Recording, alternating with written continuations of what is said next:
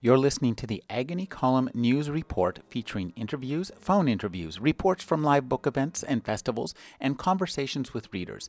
You can find additional news, interviews, book reviews, and more five days a week at the Agony Column website at trashotron.com slash agony.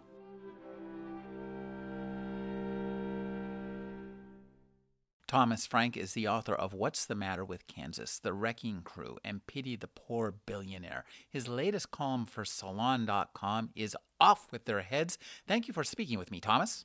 Sure thing, Rick. Anytime. Thomas, this is a fascinating look at the endless purge and burn cycles of the right wing of the Republican Party. Talk about how their ideology is at the base of all this endless churn and has been for what? 40 years. Well, forever, yeah. The, well, so what you see in the Republican Party for the last at least three decades is this sort of, as you put, it, this constant churn and burn of their former leaders. Let's say uh, George W. Bush, who uh, take him for example. You know, he comes into office in 2000, 2001, and is right away becomes this kind of uh, you know conservative hero, uh, you know, where they love him and he can do no wrong, and you know all this sort of thing. And then by the end of his time in office, they're calling him an imposter. You know, he was really a closet liberal all, all along, and they're distancing themselves from him. And this is something I've written about before. It's kind of an evergreen subject because it keeps happening. The conservative movement keeps excommunicating their former leaders. Uh, another example would be Tom DeLay uh, another would be Richard Richard Nixon, uh, George Bush's dad, Newt Gingrich. All of these guys have been sort of cast aside as being ideologically deficient in some way after they've been in office for a while. Now it happens to Eric Cantor. And what's amusing about this, the reason this is even worth you know mentioning, is because Eric Cantor wrote a book where he used this very logic to talk about why the people before him should all be thrown out because they're like not real conservatives and that sort of thing. You know, this is his book Young Guns. I don't know if you're familiar with this. In in my job, we have to read some very peculiar things. I can imagine. You know, they sent me one conservative book about was something about life under the socialist republic that Obama was creating, and I have to admit, yeah. I mean, I wanted to try to have an open mind. I couldn't even could not read it. Period. Well, what ruins it often is that there are ways to criticize Obama, and he, like any president, he should be criticized, of course. But when you're criticizing him for things that he hasn't done and hasn't said, and everything is taken out of context, it's just not very convincing. Now, Young Guns is not it doesn't do things. I mean, it does do something. It does do some things like that. Eric Cantor imagines that Obama is this kind of crazed socialist dictator but by and large, it's pretty mild. You know, it's a it's a very forgettable book. But when he lost this primary election in this big surprise last week, I got the book out and read it again, and I had forgotten that he spends so much time in the book uh, talking about how the previous generation of conservatives were all sellouts and backsliders, and they had to go. And he and his fellow young guns were the new generation that was rising up to take their place and give us the true conservatism. And that was, Rick, that was four years ago. and now, and now the sellout and the backslider, it has to go, has to be replaced. Four years. Well, as you say, you and you've used this uh, analogy before, and it always seems apt. The French Revolution, those guillotines, they they got to come one there's it's like the the triple blade that you now have to buy becomes a quadruple blade. yeah, yeah, that's right. You got to keep those guillotines busy. As I was writing this, I kept thinking of how of all the fun I could have with the French Revolution symbolism. You know, I was thinking of the Tale of Two Cities, Madame Defarge. You know, all the stuff that I could do, but you know, I let it go. But the idea of Eric Cantor in the role of Danton, I like that. But you know, you start extending it. Who's Robespierre? You know, and when is the Thermidor? When is the Thermidorian reaction finally going to happen? You know, when are uh, when are the moderate Republicans going to uh, get tough with these guys and say, you know, no further? Well, I don't know if it's. I don't think it's ever going to happen because the logic of their movement always presses to the right and to the right and further to the right. And and as you say, it's really uh, a bankruptcy is at the core of this is the values that they uh, espouse, it simply doesn't work. And every time they try Yeah. it again, they try it harder, it doesn't work more. And then That's right. Well, that's the mystery, okay?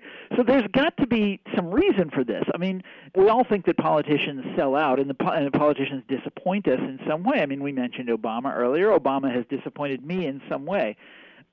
But why is this particular movement so consistently given to this language of idealism and sellout, uh, imposture, turncoats, fakers, betrayers?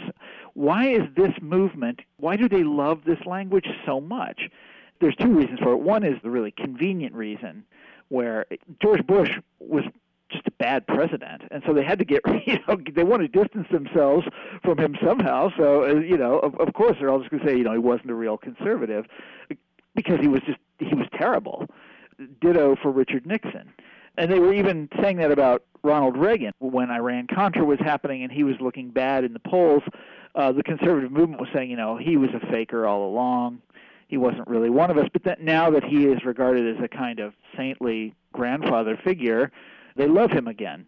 And the, the same will happen with George Bush. You know, he'll be rehabilitated at some point, and they'll all decide that he, yes, indeed, was a real conservative. But that's not what's going on with Eric Cantor. I think.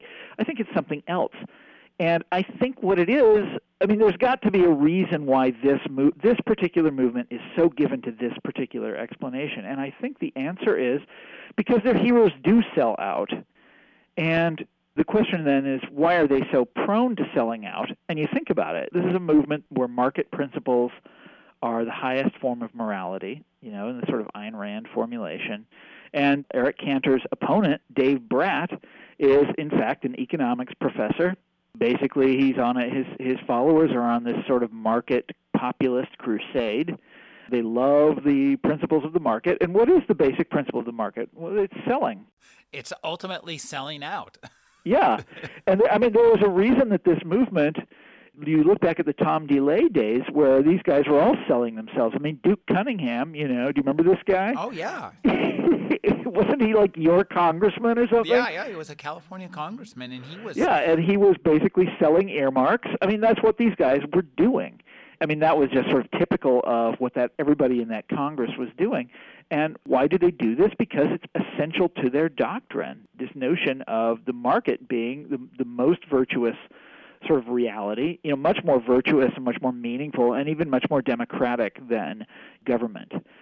I think that's why this happens again and again and again, you know. And if you go to Washington, if you're like an Eric Cantor type, you know, and you go to Washington and you go back and read what Eric Cantor was saying when he, you know, when he wrote Young Guns, who are his imagined constituents? Who is he going to fight for? And it's always small business, right? They all say this in the Tea Party era. They all, they're all going to fight for small business, but they get to Washington, and of course they don't. And why don't they? Because that's not who has the money. you know, if you're going to put government on a market market basis, you know, a market footing, which is what they all say they want to do, then you're going to answer to who can offer the biggest incentives. That is what the market forces mean. That's what market forces demand. You summed it up, up aptly in the title of one of your earlier books, One Market Under God. That's right. Invisible. Exactly. Exactly. But that's that's what all these reforms that these guys want to do. is is always to apply the logic of markets to the state. And if you really believe that that's the right way to do things, then of course you're going to be you're going to answer to Wall Street uh, because that's who that's where the money is. Government is not a business and should not necessarily be run like one. And That's right. Of course, that's the. I mean, that's always the. That's always that's always the great problem. You know, once you start doing this, you realize, oh, wait a second. You know, but it- it's it's a fundamental contradiction for these guys, and they run into it time and again. It's, it's always a problem for them. I've been speaking with Thomas Frank. His newest work for Salon is Off with Their Heads. Thank you for joining me, Thomas. Anytime, Richard.